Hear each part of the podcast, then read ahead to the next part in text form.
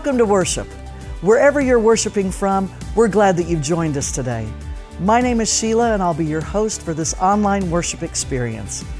If this is your first time with us, we want to give you a very special welcome. If you'll check in with us, we'll send you an email with a gift card for pumpkin spice latte or the beverage of your choice this coming week. We're in week five of our series, Revelation. Pastor Spencer has a great message just ahead for us. Speaking of the sermon, you'll find sermon discussion questions and more online at schweitzer.church/next. Here you can connect with us, follow along with the sermon, and find more ways to be involved at Schweitzer Church. Next up is Stephanie with our announcements. Hi, welcome to Schweitzer. I'm Stephanie. Coming up in just a couple of weeks on Friday, October 21st and Saturday, October 22nd, our Healing Prayer Ministry is hosting a very special seminar and prayer service.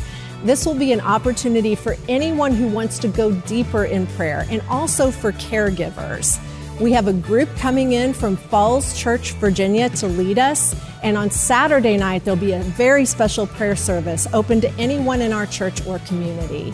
You can find out more at the lobby or by checking out schweitzer.church slash prayer. Coming up at the end of the month on October 29th, our Schweitzer Kids team is hosting a fall festival. Here's Stephanie, the other Stephanie, to tell you more.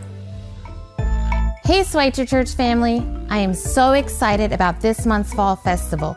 This is a great outreach opportunity for our church to connect with the community. The Fall Festival will be on Saturday, October 29th from 4 to 6 p.m.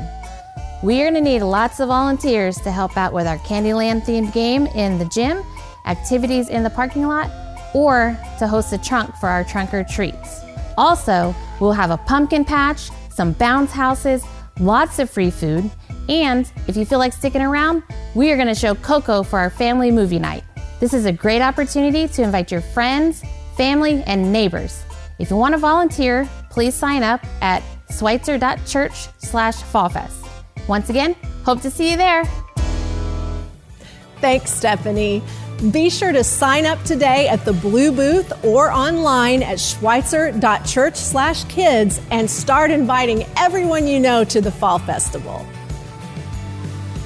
Coming up next Sunday on October 16th from 7 to 8 p.m., our modern worship team is hosting a special night of worship.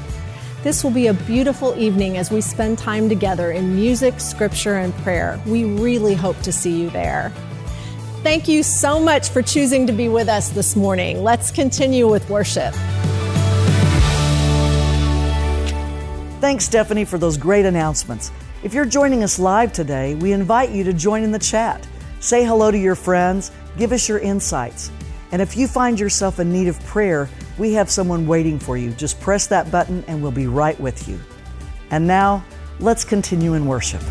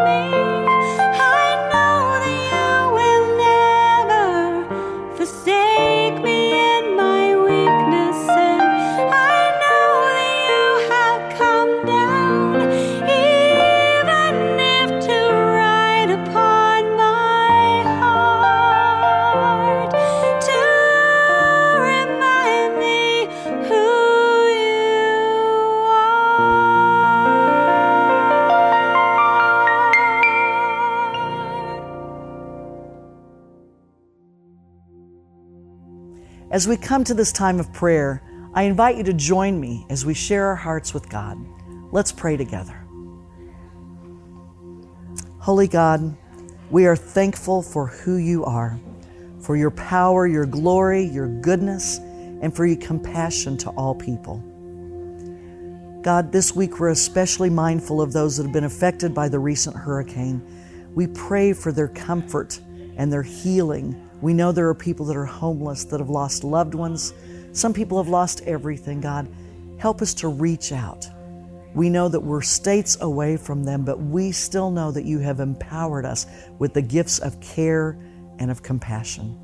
Help us to do what we can to reach out and care for others. And God, as a church this week, we want to pray especially that we are spiritually awakened. As Christians, sometimes we just get so set in our ways. And God, we ask you to empower us, to excite us about our faith, and to to let us move forward with your work and your ministry. We thank you for doing that for us.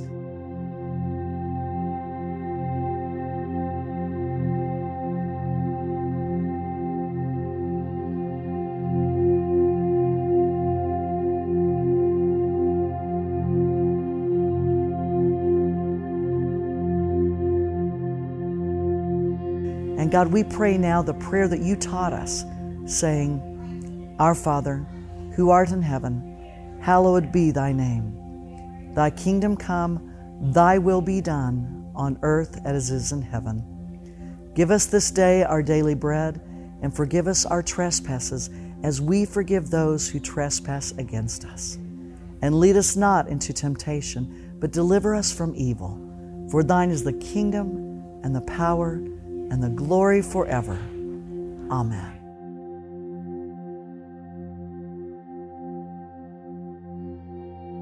As we come to this time of offering, I want to share with you about an event that happened just this past weekend here at Schweitzer Church. We had the Hometown Women's Retreat. The theme of our retreat was the goodness and beauty of God, and it was a beautiful reminder as 60 women gathered together of how God made each one of us very special in our own way. These things happen because of your support. So I want to thank you for all you do and remind you that you can give online at schweitzer.church/give. And now, here's Pastor Spencer with week 5 of our series Revelation.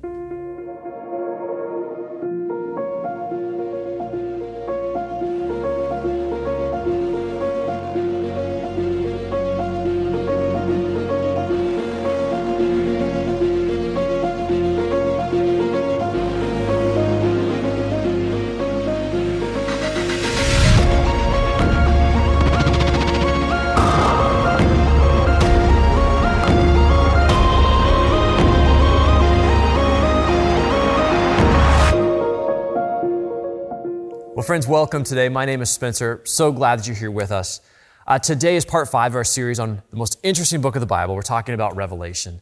And this series is a little different than normal. For one, Revelation is just different. We're talking about different kinds of things. Last week we talked about the great prostitute of Babylon. Never before have I preached a sermon about that. Uh, today we're going to talk about final judgment. Again, not something we normally talk about, but that's where Revelation takes us. So that's, that's where we go.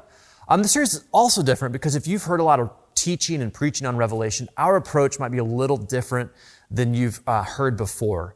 Because what I've noticed is that when it comes to Revelation, a lot of people start paying attention in chapter four, and that's because that's when the weird stuff starts. And we're all attracted to the weird stuff. We want to, want to read about that to understand all those details. But when we do that, we miss the first three chapters, which give us what we call context.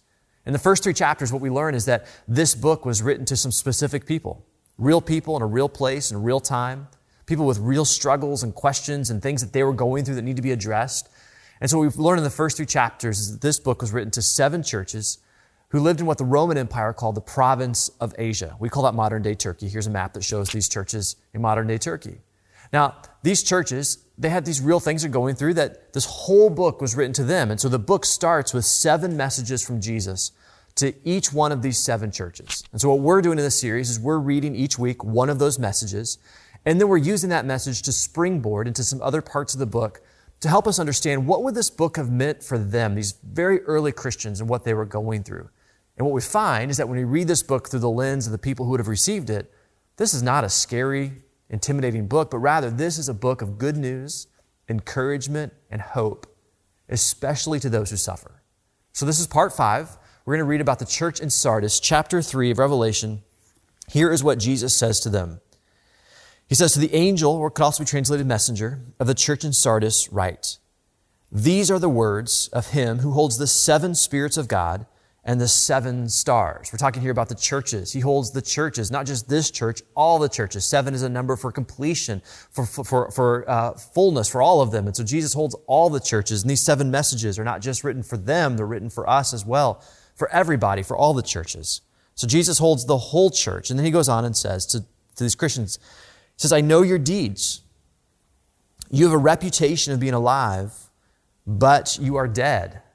Now, hearing Jesus say, I know your deeds, that's either going to be good news or bad news because you can't hide anything from Jesus. He, he knows the truth. And so I know your deeds and you have this reputation. You look good on the outside, but on the inside, listen, you're, you're, really, you're really dead. Now, I don't know if you've ever been part of a, of a dead church. I, I have. And one of the things I've learned about being part of a dead church is that a church is dead long before they close the doors and sell the building. Like a, like a church is dead when when they've lost sight of the mission of God to reach out into the world to seek and to save the lost. A, a church is dead when it becomes inwardly focused. A, a church is, is dead when the past becomes more important than the future. Like a, like a church is dead in these ways where we lose sight of what God is doing in our midst, where, where we become more concerned about activities than we do, you know, intimacy with the Father. A church is, is dead when these things, when these things happen. And so Jesus, you know, he sees this church in Sardis. I think this is what he's, what he's getting at here is that your doors may be still be open, but, but, you're, but you're really dead. You've lost sight of what's really important. And so here's what he says next. Verse 2 Wake up, strengthen what remains and is about to die. For I have found your deeds unfinished in the sight of my God. Remember, therefore, what you have received and heard, hold it fast and repent. But if you do not wake up, I will come like a thief, and you will not know at what time I will come to you. And often in the Bible, Jesus talks about how he's going to come, he's going to return like a thief in the night. You're not going to know when it's going to happen, but you have to be ready. Verse 4 Yet you have a few people in Sardis who have not soiled their clothes. They will walk with me dressed in white, for they are worthy. And the one who is victorious will, like them, be dressed in white. I will never blot out the name of that person from the book of life. And if you're reading from your Bibles, you need to underline, circle, star, highlight, whatever it is you do, that phrase, the book of life. We're going to come back to it. It's so important. So I'll never blot out that name, of the book of life, but will acknowledge that name before my Father and his angels. Then whoever has ears, let them hear what the Spirit says to the churches. Now, this is a, this is a pretty harsh word that Jesus says to this church that needs to wake up. I mean, he talks about their names being blotted out of the book of life. And that's a harsh thing. We're going to talk about that in a, in a few minutes. But before we get there, let's, let's tease out a little bit about what do you think is happening to this church that they're, they're dead and they need to wake up? What, what, what does this mean? And I think there's a really big clue to, to what this means. And as you read through here and what's not said. Here's a little pro tip when you read the Bible. Sometimes you read the Bible, you got to always pay attention to what's there on the page, but sometimes you also got to pay attention to what's not on the page? What's not being said? And if you've been with us throughout this series, um, one of the things you would have heard us talk about each time we, we read about one of these messages to these seven churches is that Jesus, up until now, has always had a, either a direct um, reference or an allusion to, to persecution. This is the first church where Jesus is talking to that, that doesn't have any reference whatsoever to persecution, which I, I think is a clue to what might be going on in this church. I mean, as we've talked through this series, we've talked at length about the persecuted church, the early church that, that lived in the Roman province of Asia. We talked about how some of these Christians uh, were, were giving up their lives for the sake of Christ. Violent, violent persecution that some of them are facing. Some of the persecution, as we talked throughout this series, was not violent. It was uh, property being confiscated because they didn't confess that Caesar is Lord, and so they were enemies of the state and they would have their property confiscated. Sometimes the persecution might be that they were barred. These Christians were barred from participating in the markets or the trade guilds because they didn't want to worship the idols of the Roman gods and the Greek gods that were associated with these things. So they were forced into poverty as they, as they no longer participate in the trade guilds. These, this persecution happened in, in, in, all kinds of ways. And, and so as you think about life for these Christians in um, the first century in the Roman province of Asia, you know, persecution was a real thing. You know, they were not just being, you know, inconvenienced for Jesus, like they were suffering. And the suffering was real. They, they were experiencing real difficulty because of their confession that Jesus is Lord. Their lives were hard. They lived at risk. They must have experienced stress because danger and risk were always right around the corner. And this is, this is how they lived. They just lived understanding this, this knowledge that because of Christ, their lives were always in danger. And then you have this church in Sardis where Jesus doesn't even mention persecution. Now, that doesn't mean that maybe there's no persecution happening, but probably what it means is that they're, they're not experiencing persecution to the same degree that the other uh, six churches are. And, and so somehow, maybe what, what's happening for them is that they've been lulled into a false sense of security. The word complacency comes to mind. Recently, I had lunch with a, a man who had served as a, as a missionary in in really dangerous places around the world. I'm not going to share where he served or what organization he's been with for the sake of security, but he was sharing with me stories of, of Christian communities in different places around the world today that, that face the threat of real violence coming against them because of their witness for Christ. And then he told me stories of missionaries who, who um, have, have been detained or some have been tortured, some have been killed because of the, the cause of Christ. And these are, these are people who left the comforts of the West in order to go to these dangerous places to share the gospel because they believe God is calling all people and seeks all people to come to know him across the world. And so he's sharing these stories with me. And then he, and then he had this challenge for me and he said, he said, how are, how are we, and he means us, our church, how are we making disciples of people who are willing to embrace risk instead of just worship at the idol of comfort? I mean, again, complacency comes to mind. And, and when you are complacent, you, you, lose, you usually lose sight of what's really important. Like I remember the story from years ago. I had this mentor early in my career uh, who, who, told me um, the story of a bad church meeting. Sometimes pastors love to tell stories of one another to, about bad church meetings. And he told me the story of a bad church meeting in the late 90s. Um, he was putting screens in their sanctuary, which at the time was a big deal. It's a, you know, new things that were going on in, in churches. So he's putting screens in the sanctuary. You, you, can imagine the congregation, some of the congregation did not like that screens were going in the sanctuary. So they had a, a church meeting about it. And, and he told the story about how everyone came and there was these, these people who were really upset that, that screens were coming into the sanctuary and, and they had all kinds of things to say about that. And then, and then finally, this man gets up, a leader in the church. He gets up and he to the microphone and he says to the congregation, he says, listen, we're in here talking about screens being put in the sanctuary when people in our city are going to hell. And my mentor, he's just like, the room goes quiet as we realize what we're really about. Like sometimes complacency, you, you lose perspective of what's really important. You lose sight of what's really at stake. And I think this is what Jesus is getting to with this church in Sardis. They're dead. Maybe it's because they've been lulled into the false sense of security. Maybe it's because they become complacent and therefore things have become mostly about them. And so Jesus has this message to them to wake up, to remember what's really at stake. And and, and he says this in, in verse 5 of chapter 3. He, he gets really specific and he, he reminds them of what's at stake because he talks about the book of life. Now, in Revelation, the book of life is a incredibly important theme. You see it in lots of places. You first meet the book of life in chapter 13. Um, Revelation 13 introduces the mark of the beast, and the book of life is, is referenced alongside of it as a way of resisting the mark of the beast. Now, if you were with us a few weeks ago and we talked about the mark of the beast, we talked about how the mark of the beast is not so much about, you know, the barcode or the tattoo or the, or the chip that's going to be implanted into people's skin, but, but really what it's about on a deeper level is about cultural conformity. It's about resisting the cultural uh, temptations around us. And, and the mark of the, the beast is therefore you know, resisted by understanding that our names are in the book of life.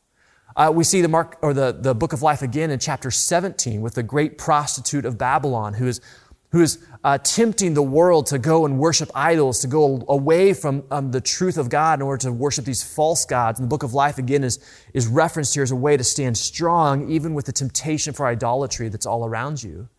You see the book of life again in chapter 21, which is about the new heaven and the new earth and, and what it is that God brings about because of this. But, but the place you see the book of life mentioned the most is Revelation chapter 20. And Revelation chapter 20 is one of the most debated and certainly uh, one of the most scary chapters in Revelation. It's about the final judgment.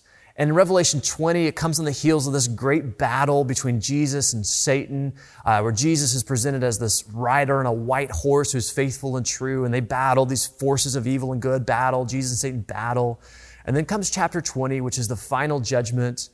And uh, it's, it's, again, it's like the scariest chapter in Revelation. So let's go read it. Revelation 20, it's not very long, and I want to read all of it to you. No commentary. I'm just going to read it straight through because I, I want you to catch how, how all of this is, is put together in Revelation 20. It's only 15 verses, but here's how it goes. It says, And I saw an angel coming down out of heaven, having the key to the abyss, and holding in his hand a great chain. He seized the dragon, that ancient serpent who is the devil or Satan, and bound him for a thousand years. He threw him into the abyss and locked and sealed it over him to keep him from deceiving the nations any more until the thousand years were ended. And after that, he must be set free for a short time. I saw thrones on which were seated those who had been given authority to judge, and I saw the souls of those who had been beheaded because of their testimony about Jesus and because of the word of God. They had not worshiped the beast or its image and had not received its mark on their foreheads or their hands They came to life and reigned with Christ a thousand years. The rest of the dead did not come to life until the thousand years were ended. This is the first resurrection. Blessed and holy are those who share in the first resurrection. The second death has no power over them, but they will be priests of God and of Christ and will reign with him for a thousand years. When the thousand years are over, Satan will be released from the prison and will go out to deceive the nations in the four corners of the earth, Gog and Magog, and to gather them for battle. In number, they are like the sand on the seashore. They marched across the breadth of the earth and surrounded the camp of God's people, the city he loves. But fire came down from heaven and devoured them. And the devil who had deceived them was thrown into the lake of burning sulfur, where the beast and the false prophet had been thrown. They will be tormented day and night forever and ever. Then I saw a great white throne and him who was seated on it. The earth and the heavens fled from his presence, and there was no place for them. And I saw the dead, great and small, standing before the throne, and books were opened. Another book was opened, which is the book of life. The dead were judged according to what they had done, as recorded in the books. The sea gave up the dead that were in it. The death and death and Hades gave up the dead that were in them and each person was judged according to what they had done. The death and Hades were thrown into the lake of fire. The lake of fire is the second death. And anyone whose name was not found in the book of life was thrown into the lake of fire. Now, first, there is so much that we could talk about in this chapter. Oh my goodness, there's so many things we could go through in these details. But for the sake of time, uh, we really only want to talk about uh, two big ideas we see in Revelation chapter 20. Uh, first, uh, Revelation 20 is one of the most debated uh, parts of the Bible, especially this reference we said saw several times there to the thousand years. Sometimes it's called the millennium. And uh, this thousand years uh, is debated. There are books and books and books and books that are written about this. There are whole denominations that have been formed about how do you understand the thousand years. And essentially, there's three main camps of the thousand years of how you read this uh, that you're going to find in different places, different commentaries, different books about Revelation. Uh, one camp is called the premillennialists, and these are people who believe that Jesus will return before the thousand years it's referenced in uh, Revelation 20. If you've read the Left Behind books, these are premillennialists. There's also a camp that, that believes, uh, they call themselves post millennialists. These are people who believe that Jesus returned after the thousand years. The Great Awakening and the people who came out of the Second Great Awakening, these great revivals of the, of the 19th century, these were folks who largely were post millennialists. And then there's a group uh, who would call themselves amillennialist or amillennialist, and these are people who see the thousand years as largely symbolic, as so much in Revelation is, is largely symbolic, and it's about a, a kind of a bigger truth that's behind that. And so you might wonder, you know, you know, where am I in this? Because there's, again, books and books and books and books that are written about this, de- debated, and denominations been formed, and maybe you, you follow that kind of debate. And so here's, here's where I'm at in, in, in that debate. Um, I don't know what the answer is. I don't, I don't know. And nor do I find that debate, honestly, all that, all that interesting or, or helpful. Uh, you know, I tend to read Revelation pretty symbolically, so I tend to see myself maybe mostly as an amillennialist, but but I don't, I don't see it all that, all that helpful or all that interesting because I think there's, there's, there's a much bigger point in Revelation 20 that when we focus on the thousand years, which some people are tempted to do, we begin to lose sight of the much, much bigger point. And the bigger point is very interesting and very, very important. Because the bigger point is this it's about the, the final judgment of God. And as you read Revelation 20 and you read about this, this bigger point of, of the final judgment of God, you see that this whole chapter, what it does is you see God judging evil once and for all. And this opens the door to the next chapter, chapter 21 and chapter 22, which tell about the new heaven and the new earth. But you don't get to Revelation 21 and 22, this paradise of God, the new heaven, new earth, until God first judges evil once and for all. In Revelation 21, there's this great verse about the new heaven and the new earth. Verse 4 goes like this It says, He will wipe every tear from their eyes, and there will be no more death or mourning or crying or pain. And then it says, For the old order of things has passed away. Now, for the old order of things to pass away, well, that means that the old order of things has to pass away. Right? You, you can't get to the new heaven and the new earth where there will be no more crying or mourning or pain unless the old order of things pass away. And for that to happen, God has to judge evil once and for all. Now, this, of course, brings up a whole big controversy. Because as we talk about God judging evil, which opens the door for the new heaven and new earth, we're now talking about eternal judgment, the final judgment, or what some people would call hell. Now, my experience, there are two kinds of churches in the world. There are those who talk about hell way too much, and then there are those who don't talk about hell nearly enough. And to be honest, we're really in that second category. And that's not to say that I like want to be preaching about hell a lot more than I, I do, because I certainly don't. But it is to say that, that there is something that is so absolutely vital as we think about salvation that we have to also understand judgment. You, you can't get to salvation without first understanding the judgment of God, how God judges things that are right and true, and how important this is then to understanding the, the move that God has for us into the new heaven and the new earth. Now, this brings us into this controversy, and certainly let's ask a, you know, a, a basic question here.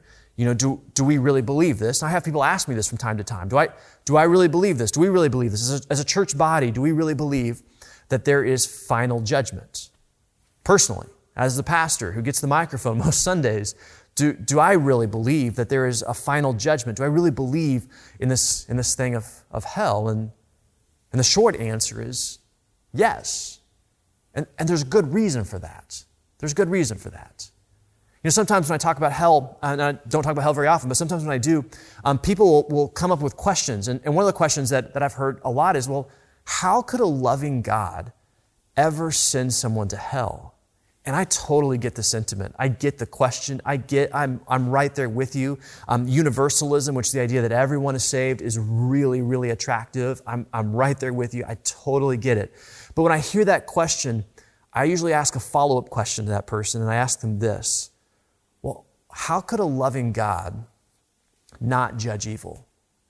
Like, how could a loving God just, you know, turn his face and just pretend that the evil didn't happen? Or how could a loving God just, you know, sweep the evil under the rug and pretend it's not, it's not real? Like, for God to be loving and just, he has to judge evil. I mean, I think about it in terms of these seven churches that we're reading about in the province of Asia in the first century. I mean, these are people who suffered. They were oppressed. They, they, they were abused. They, they were persecuted. Some of them gave their lives. I mean, Revelation 20, we read about, we read about people being beheaded for the sake of, of Christ. Like there's real evil in the world. It needs to be dealt with. I mean, I don't, I don't understand how anyone can look at our world and see the war and the racism and the oppression and the injustice that we see all around us, the abuse, and, and not see that there is a real presence of evil in the world that has to be addressed. And to make it even more personal, like I can't look in my own heart and not recognize the ego and the pride, the deceit, the lust, the greed that drives me in my own heart and understand that this needs to be dealt with. I, am not going to be able to get to this new heaven, new earth. It's not going to, that door doesn't open for us until evil has finally been dealt with. The Bible scholar N.T. Wright, he, he says this really well. He's got this great quote full of wisdom about how the judgment of evil opens this door for the new heaven and the new earth. And he describes it like this. I want to read this to you. I think it's a great, great quote full of wisdom. But he says, he says, the whore has been overthrown. The great prostitute in chapter 17, 18, and 19. The one who's alluring the nations to worship false gods. Okay, so what happens in chapter 20 with judgment? Well, okay, the whore has been overthrown and it is time for the bride to appear. The dragon, the monster, or the, or the beast, and the false prophet have been destroyed, and it's time for God and the Lamb to be revealed, with the Spirit enabling the bride to say, Come. Then he has this line, it's so good. He says, The rule of death is at an end, the rule of life is about to begin. Now, the only way for the rule of life to begin is for the rule of death to be judged. It's for the rule of death to be, to be ended. Hell is, is, is absolutely necessary because the judgment of God is right and true, and it brings us into the perfect paradise. I mean, Jesus, He didn't die on the cross and rise again so that you can just be, you know, a little bit better person. Jesus didn't die on the cross and rise again so that you can cope with your anxiety and have better emotional health. Jesus didn't die on the cross and rise again so that you know you can have this trite message that God loves you, which He does, but there's so much more to that. Jesus died on the cross and rose again to save you from hell, from eternal judgment. Jesus died on the cross and rose again to save you to heaven, to perfect paradise, to invite you to come and experience life with Him for all of eternity, not because of anything you've done, but because of what He has done. Now he invites everyone who trusts in him, who believes in him, to come and experience life everlasting. And so as we think about the, this message of, of hell and eternal judgment, we see that it's absolutely important if we want to get to this place of perfect paradise because evil has to be judged. Now, sometimes when I've talked about hell, I get another question. People will ask me, well, who's there? And quite thankfully, I can answer that with that's well above my pay grade. I don't, I don't spend a lot of time thinking about that or worrying about that. I, I take comfort in, in one of the things that C.S. Lewis used to teach. And C.S. Lewis would teach that in the end, um, everyone gets what they want. And his teaching was simply that this all of us are living our lives on a certain trajectory. We're, we're living our lives either for the rule and will of God to, in our lives in the world, or living, living our lives opposed to that. And as we submit to Christ and trust in Him and live our lives in Him, we're living this trajectory that gets lived out into eternity, or, or we lived our lives opposed to Him. And this is one of the reasons why I'm not a universalist, is because I see lots and lots of people who are living their lives opposed to God. And so why would they ever want to spend eternity somewhere where God's will is done all the time? God has to judge the evil in the world. He has to judge the evil in us in order for this new life, perfect paradise to come about. And so we as Christians understand this great salvation that's before us. And we know that there will be a day where we stand before the judgment of God. But that's not something that we have to be afraid of. Because as Christians, as we stand before the judgment of God, we do so understanding that we stand before God covered in the blood of the Lamb. We do so understanding that because our trust, our faith is in Him, our names are written in the book of life. And so we get to receive this great salvation, being saved from hell and into heaven. This is the salvation that we celebrate. Now, sometimes we might become complacent. Sometimes we lose perspective of what life is really about. And sometimes we start to think that maybe Jesus is just part of my life and my, not my whole life. And, and we start to live for ourselves instead of for the purpose of God. And you know what I think Jesus would say to us in those times? We got to wake up. And we have to remember what's really at stake. And we have to remember what it is that He has done to welcome us into the new heaven and the new earth. Let's pray together.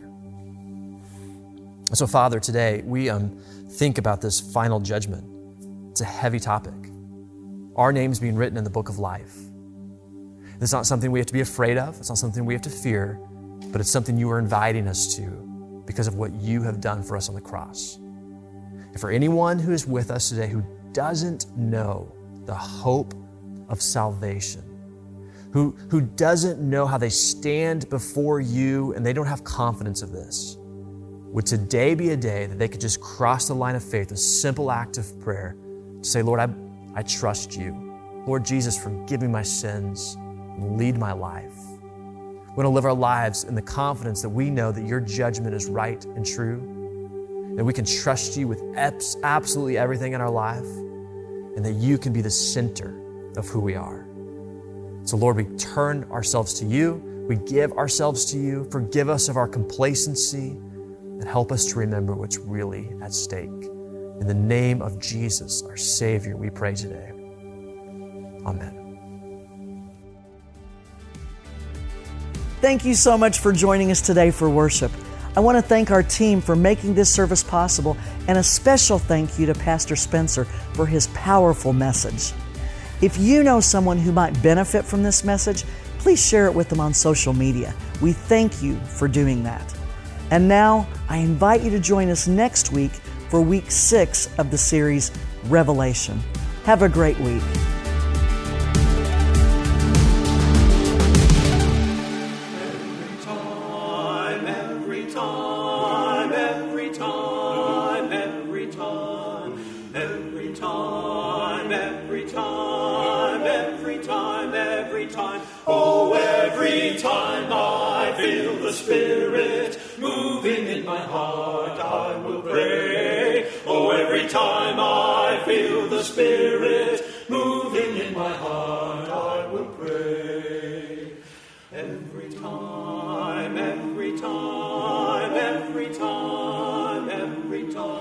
On the mountain, when my Lord spoke, out of his mouth came fire and smoke. Looked all around me, it looked so fine. I asked the Lord if all was mine. Oh, every time I feel the Spirit moving in my heart, I will pray. Oh, every time I feel the Spirit moving in my heart, I will pray. Old Jordan River, so chilly and cold, it chills the body, not the soul. When Satan tempts me, it's all in vain. With my Lord Jesus, I remain. Oh, every time I feel the Spirit moving in my heart, I will pray. Oh, every time I feel the Spirit Amen.